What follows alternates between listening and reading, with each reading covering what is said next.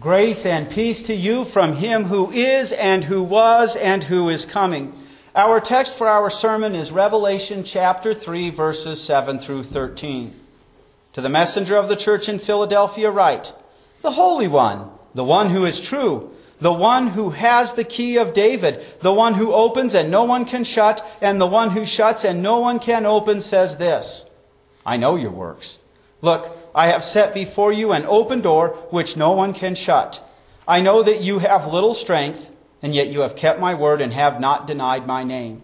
Look, I will make those who are from the synagogue of Satan, who say they are Jews and are not, but are lying, look, I will make them come and bow down at your feet, and make them realize that I have loved you. Because you have kept my word about patient endurance, I will also keep you from the hour of testing, which is about to come over the whole inhabited world to test those who dwell on the earth.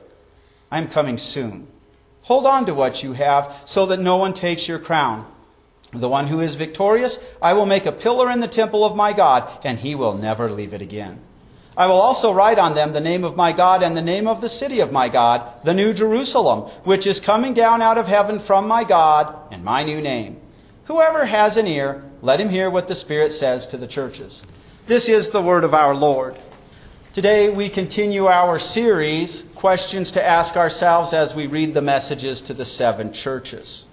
Now, brothers and sisters in Christ, today we are on the second to the last church in these messages, not chronologically, but in order. And the church of Philadelphia, did you catch this? God has nothing but praise for them. There are no wrongs. And so today, the question we will ask is based on an encouragement he spells out for them. As usual, I'll be preaching on my own translation of the inspired Greek language from this point forward. He says, I have perceived your works. Pay close attention. I have granted in your presence a door which has been opened. No one is able to shut it. This is clearly a door of evangelism, brothers and sisters in Christ. And so today we will ask the question what door is the Lord opening up for us? Now, in every one of these messages, there's an attribute that's emphasized of Christ that, that John had seen in, in, what we call the first chapter now of Revelation that he saw when Christ first appeared to him. But every one of these begin first with, next to the messenger of the assembly, and then it adds to the church in Philadelphia. Let me begin this one by reminding you what uh, the word I translate as assembly, ecclesia. It means those called out. We have been called out of the sinfulness of this world, out of the selfishness, out of the self-serving ways, out of slavery to the devil. We have been called to be God's children, to be beloved by the Lord, to show God's love, to gather together, to be encouraged by His word with that love, and to encourage each other with that love. But He addresses it to the messenger. In every one of these congregations, as there is all over, God has always appointed someone who has the Word, who is to make sure it is being taught with its truth and purity. They are not to hog the Word, they distribute that word out among those who are assembled, making sure that they are teaching it in its truth and purity, that all of us work with the word. It is never one single person's responsibility. So to encourage Philadelphia, this message is given to a messenger who will distribute it among the lay people who will share it with each other. And as I mentioned, there's always an attribute of Christ. And in here, it's to show that He has the power to give them this encouragement. And the very first one that's listed is the one who keeps on being holy. Now, that attribute was seen when John sees the uh, uh exalted Lord all shining in white, the Holy One. And it's a reminder for us you and I are not holy this side of heaven. We have a sinful nature. And man, is it a selfish, rotten thing. And if we're honest with ourselves, we have to admit we are going to hell if left to our own devices. But God is holy, and He took on human flesh to be holy in our place. It is His holiness that saves us. It is His holiness credited to us. And it says the next attribute that is listed is that he is the true one, the one who keeps on being true. Today we would say genuine. He is the true God. There's no other way before the throne of God than Jesus Christ, who is true God, who became true man. And that's important to recognize because here in a few verses he's going to mention the synagogue of Satan, people who have rejected him as the true God, who need to know they cannot be saved by their inheritance, by their DNA code. We are saved by the true God becoming true man who saved us. And the last attribute that's mentioned, and there's quite a commentary on it, is the one who keeps on having the key of David. And so he spells that out the one who opens and no one can shut, and the one who shuts and no one can open. Now, earlier on in chapter 1 in Revelation, verse 18, John describes us. He says, And the one who keeps on living and became dead, and pay very close attention, I continue being alive forever and ever. I keep holding the keys of death and of Hades. Jesus is the one, and when he uses the key that unlocks the door to heaven for a person, he at the same time locks the key to hell. They can't go to hell, they're going to heaven. But when he locks the door to heaven and unlocks the door to hell, that means they can't go to heaven, they're only going to hell. But actually, if we understand our scriptures, he's saying even more here than just the one who has given you, uh, has the keys to eternal life. And as he talks about the keys of David, that goes back to Isaiah chapter 22, verses 15 through 25, where the steward of the king's treasury, Shebna, is abusing it. He's being unfaithful. And he's exalting himself in ways that disgusts the Lord. And so in Isaiah 22, uh, the Lord tells him that he is, that, uh, through the prophet Isaiah, that he would be taking the keys away from him, and that he gave them. He did give them to Eliakim, son of Hilkiah, who was a faithful steward. So the guy who has the keys to the king's treasure chest, Jesus is using beautiful imagery here to say not only does he uh, unlock heaven for you and lock hell, but he's the one who dispenses out his grace. Not only have you been saved, which is the great act of his love and his grace, he's given you spiritual gifts, and through you, he gives our entire congregation, our assembly, the gifts it needs to fight the things we need to fight and to stand in the encouragement we need to stand in. And he makes it clear that what he locks, no one opens. What he opens, no one shuts. So he's the one who distributes those. So what door is the Lord opening for us? The attribute of Christ they needed is that he is the true and holy keeper of the keys, uh, of dispensing out his grace, which is first and foremost our salvation, and then all the various gifts that follow that. He continues on in verse 8 I have perceived. And I've said in every one of these, the word used for knowledge here is one through seeing. And it reminds us back in Revelation 1, verse 14, where we were told his eyes were as flames of fire. He is all knowing. Nothing escapes his gaze. He can penetrate through our thoughts and read our intentions and our hearts. And here it's meant very positively I have perceived your works. Now he stops there with the parenthetical remark Pay close attention. I have granted in your presence a door which has been opened. No one is able to shut it. And then he continues with the works he has perceived. So let me read this again. I have perceived your works and go right to the works. You keep on having little power and that you guarded my word and that you did not renounce my name. Brothers and sisters in Christ, we are a little church. We have little power. It seems sometimes like God has locked his little dispensary of grace to us, right? Philadelphia would probably be thinking the same things. He says, I've seen your works, that you keep on having little power and that you've guarded my word. Now, they didn't guard their word like they locked it up and put a chain on it and said, Don't you guys ever dare touch it. They've been Bereans. They've searched the word. They have learned the law and the gospel. And faithfulness to God's word means knowing you don't just beat people over the head with the law when they need forgiveness, and you don't go rushing in giving people forgiveness when they don't even know they've sinned or realize it. They've been faithful with learning the Word of God, of knowing it and applying it in the various passages that teach us how to use God's Word to guide our lives. And he says, not only does he know that they've watched his Word, he says, and that you did not renounce my name.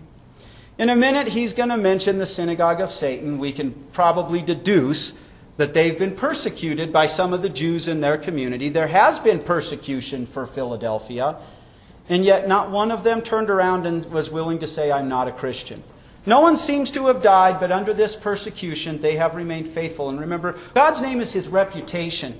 God's name is what the Bible tells us He does, especially for us, what it reveals for us that we otherwise wouldn't know. Like, for example, that He's our Savior, and so the Hebrew name for Savior, which equates through Greek, Jesus. They never renounced the work of Christ in any way. And what we get out of this as we ask this, we build up answering the question, what door is the Lord opening for us, is Faithfulness to the Word has nothing to do with the congregation's size or resources. It has to do with us cherishing His Word, coming to study it, hear it as you are now, and applying it in our lives, knowing how to properly use the law and the gospel. Verse 9 continues. He says, Pay close attention. I am giving out of the synagogue of Satan those who are saying they are Jews and yet they are not, but they are liars. Pay close attention. I will make them so that they will become present, and then they will bow down in the presence of you guys' feet, so that they may know that I myself love you. Now, what is the door that has been opened for Philadelphia? It is spelled out here, and we can miss there was already an open door. If he's talking to them about the conversion of their Jewish neighbors in their community, that means that the church in Philadelphia is primarily Gentiles. There had already been a door opened in Philadelphia, and the Gentiles had come to believe. But think about hearing somebody who hates you for your belief, who fights against you, who constantly has to be a thorn in your side and will not let you glorify God if they have anything to do with it, who are the devil's tool because he calls them the synagogue of Satan. He says, I am giving. It's the present tense in the Greek language. That means the wheels are already in motion. It's not fully there yet, but it is, yet it is already coming. You can see the door is open. The people in Philadelphia will be wise to step through the door. Otherwise, the Lord will have to give them a little nudge because He's opening up the door for him. But He says of them who are saying they are Jews and they are not. See, the whole point of even the Old Testament was, as my catechism kids keep learning, the Savior is coming. And when he came, they missed it. The whole point of the scripture. So he says, but they are liars. So he says, pay close attention. I will make them so that they will become present. Stop and think about that. If suddenly your enemies were present in our physical gathering together to encourage each other, wouldn't that be scary? Think about when God told the Christian man that he was sending this Saul guy, and he says, oh, I don't want him in my presence. You've made a mistake, Lord. He persecutes Christians. Nope. I'm sending him. This is what I'm calling you to do. And then they will bow down. Now, normally when somebody bows down, the Greek word used here, it's to Jesus because they're worshiping him. It's worship. When they bow down to a human being, when this Greek word is used, it means they recognize who has the authority. And it's the person who has the Word of God. I want to emphasize that. Because sometimes the one that the Lord gives as a messenger, we think they're wrong. Who has the authority when we think, for example, that our pastor's screwing up? It's the one who actually has the Word of God. Because the Word of God is the authority. So they are going to bow down and recognize these people, these Philadelphians, they're the ones who actually have God's authority because they've got God's word right. They see Christ, the God man, the true, the genuine, holy one, as the center and the Savior. And so they will bow down in the presence of you guys' feet so that they may know that I myself love you. Jesus says this in a tense that says it's a done deal. I love you guys in Philadelphia. So why will they bow down? Knowing God's love, well, the people in Philadelphia are going to show God's love to their one time enemies. They will see because they've been guarding the word. Guess what, brothers and sisters in Christ? They're not backstabbing each other. They're not sitting around doing nothing. They're not out do, partying like the other congregations and, and, and practicing adultery. Because they've got the word right, that word is growing God's love in them. And so that love is going to empower them to love their enemies, which is going to be one of the ways that they can say, wow, God really loves you. So we see, as we ask the question, what door is the Lord opening up for us? We see in Philadelphia, their open door was the conversion of the Gentiles already, and it would be many Jews who had persecuted them. Now, what about us? What is our open door? We've got to recognize faithfulness to the Word of God opens doors. Evangelism is always the open door, but we forget that evangelism is not just reaching out to the people outside of our church. Evangelism is from the Word to proclaim the good news. It includes what we call in reach. And brothers and sisters in Christ, we are a small church. But I'm going to tell you, small churches may not have the resources of big churches, but do you know what small churches are really good at? They're really good at loving each other. When we're in the Word of God and we love, when we don't make faulty assumptions, when we see a brother or sister in Christ hurting and we say, it's my responsibility. What an open door we have as we show love to each other. And I often wonder, when it comes to outreach, evangelism, what doors has the Lord opened for our little congregation here in Casper, Wyoming? Now, it's my opinion, and if you want to argue against me, I won't say that you're sinning. It's my opinion that that opening picnic at Casper Community College is a definitely a door that we can go through. Because it's not just, although it's great that it is, college students. It's a community event. And as we do this, uh, the three uh, members of this church that help with that ministry, as we do it, every year we start learning, oh, here's how we do it more. This is how we do it better and better. And this year, it was really neat. But you know, another open door I often wonder that maybe, maybe we might be missing, and, and many of you aren't at all to your credit. We seem to be a parking lot for Casper Mountain, don't we? In the summertime, people park here to run up to the mountain with their friends, and in the wintertime, they park in our parking lot to ski. And I will admit, it is frustrating when some of them break down and park in places that make it a, a real pain in the neck to plow and for us to park on Sundays. But we put cards on those door windows. I'm here the most. Sometimes I forget to do that.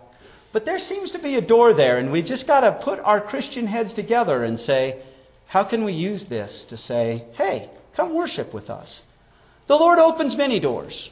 Selfishness, we can miss them. And sometimes it's a lesson for us. I can tell you in my life, I've seen times when the Lord, even before I was a pastor, opened a door for me and I missed it and had to pray for forgiveness. But what we do see is our open door is evangelism through faithfulness to the Word. The various applications we just need to be on the lookout for. In verse 10, he says, because you guarded the word about my patient endurance, I myself will also guard you from, out of, away from the hour of examining, which is about to be coming upon the whole inhabited earth in order to examine those residing upon the earth. A lot is said here, but let me focus first of all how carefully I had to translate because you guarded the word about my patient endurance. Literally, the Greek is because you guarded the word of my patient endurance. I translated about because this word is about Christ patiently enduring. This is the gospel, brothers and sisters in Christ. This is the good news that God became a man. And even as a child, when Herod threatened to kill him, there were things he had to endure. Joseph and Mary had to flee to Egypt to protect that life. The devil tempted him throughout his ministry. We have the very, uh, the most uh, epitome example of that when shortly after he's baptized, he's out in the desert. We see his patient endurance with disciples who, no matter how many times Jesus told them, I'm going to Jerusalem to die, to tell them it's about my love for you and my grace, kept hearing, earthly kingdom, earthly kingdom, earthly kingdom. It's his patient endurance, especially as he lives holy and true in our place. But the epitome of that patient endurance is what we celebrate, especially in Lent when he went to that cross and endured being abandoned by God for my rotten, miserable sins and your rotten, miserable sins and rose victorious over it. They have guarded the good news of salvation in Christ. It was not cheap, but it is free for you and I. And there seems to be an examination coming. Now, we normally translate this testing, but the Greek word used here, I've told you in the past, is if you sit down and examine a frog, like when you were in high school biology, you cut the thing apart. You couldn't put it back together and make it live. And that's what the devil has in mind. The devil has in mind to rip you apart. He will find the ways in which you, you, you, you sin, in which you struggle with sin. He will find your pet sins. He will find the areas where you don't love, the areas where you fall into self-pity, and he will use them to examine you and make you fall from your faith. He is trying to find the hook that he can use to rob your soul from God's kingdom. God often will allow some of that. He holds a lot of it back, but He uses it to examine us. Now, when God examines us, God knows everything. Jesus is true, genuine, holy. He knows everything. He's got the flaming eyes. When He allows you to undergo an examination, it's not so that the devil can rip you apart and make you fall from the faith. It's to show you where either A, your faith is weak, where you're not showing His love, where you're not trusting in Him. Or B, to show you where your faith is strong. In both cases, then He uses it to keep you and strengthen you in your faith again through that word. So there appears there's going to be an examination coming to the whole world, and it may, it's clearly spiritual. It, I'm going to protect you so that you don't fall, my darling little congregation in Philadelphia. But there may very well be here a temporal where he says, I'm going to put my hand right over the city of Philadelphia, and that wave of Roman persecution is going to jump right over you, and you'll be completely spared it. And it's a reminder for us as we ask the question, what door is the Lord opening for us? Faithfulness to the Word of God gives God's protection. We can guarantee it's a spiritual protection, but it often gives temporal protection, such as our very lives. But if they take our life, He spiritually protected us, and we go to heaven. The last three verses says, I am coming quickly. He says that in the present tense. Christ is always coming. He comes to us through His Word and sacraments, but one day He will come to us as a final judgment. I am coming quickly. You are to keep on holding tightly to what you keep on having so that no one may take your victory crown. You believe in Christ. You are already saved. So his message to Philadelphia is his message to you, which you are doing. God bless you. You are coming to hear the word. He says, keep doing that so that you don't forfeit. I've already given you the prize, eternal life. Stay in my word so that when the devil comes at you, you stay firm and don't forfeit. Christ has given you the victory crown. It's eternal life, it's forgiveness, it's salvation. Then in verse 12 he says, As to the one who keeps on conquering, I will make him a pillar in the temple of my God, and he will never again go outside away from it. And I will write the name of my God upon him, and I will write upon him the name of the city of my God, that is the New Jerusalem, which is coming down out of the heaven from my God, and I will write upon him my name, specifically the new one. I could write a sermon on this verse. I'm not going to. Something we have to understand each one of these messages are for all of Christendom, but each one of these messages is custom tailored to that particular congregation as well. Philadelphia was on a fault line and it was rocked by earthquakes. So when he says, I, am, I will make him a pillar in the temple of my God, we have to recognize he's saying these earthquakes aren't going to shake it. And it's interesting, he says, he, and he will never again go outside away from it. When Christ comes and gives you and I the new heavens and the new earth, we will never forfeit that. We worry today, what if I fall from my faith? What if I embrace that sin of hatred or animosity or that sin of despising the Word of God? What? And, and, but he says, no, when I return, I'm going to rip all things sinful away. You will never have to worry about the gates of hell overcoming the gates of heaven. And a beautiful picture is there. Uh, in his first epistle, Peter describes you as a priest who makes up the bricks that are the temple of God. So you already are the bricks. You're already a priest, but he's saying you will also be a permanent pillar in that temple. And then he says, I will write upon him the name, the name of my God. You have that name written on you now. Christian, Christian. And it's going to remain on you forever. Another way, he says, the gates of hell will not take you when I return. And he says, And I will write upon him the name of the city of my God, that is the New Jerusalem. This is the invisible church, and Revelation makes it clear that invisible church will be made visible. As a believer, you are already a member of that invisible church. But he's saying here, you are a citizen, and forever you will remain a citizen of his bride, the invisible church, the New Jerusalem. And he says, which is coming down out of heaven from my God, and I will write upon him my name, specifically the new one. The name that stands out for us for Christ right now is Jesus Christ. Jesus, Savior, Christ, the one anointed to save us. But when heaven is yours, your sinful nature will be ripped away. You will never be able to forfeit that. And when Christ returns, his role is going to change. He will have a new name, a new reputation, a new vocation in that aspect, even though he will always be God, and so will you. So that new name written on you means all eternity is always yours. Even though your relationship with Christ is going to change, it's going to change for the better. So he wraps this whole letter up by saying, The one who keeps on having ears is to hear what the Spirit is saying to the assemblies. We've covered this in every one of these. We conquer by remaining in the Word and we continue hearing the Word, and the Holy Spirit works through that Word to strengthen our faith. So in verses 11 through 13, as we ask the question, what door is the Lord opening up for us, we see the door remains open as we remain faithful to the Word. Remaining faithful to the Word will always open up a door for us for in-reach and outreach. So as we ask the question today, what door is the Lord opening up for us? We see the attribute of Christ that the Philadelphians needed and we need is that He is the true and holy keeper of the keys. We see faithfulness to the Word has nothing to do with the congregation's size or resources. We see the open door was conversion of Gentiles for Philadelphia and then many Jews who had persecuted them. Uh, we see our open door is evangelism through faithfulness to the Word. That means we have both in-reach and outreach to do. And we see faithfulness to the Word gives God's protection, both especially spiritual, but also at times temporal. And the door remains open as we remain faithful to the Word. Amen. Now may the God of hope fill you with complete joy and peace as you continue to believe, so that you overflow with hope by the power of the Holy Spirit. Amen.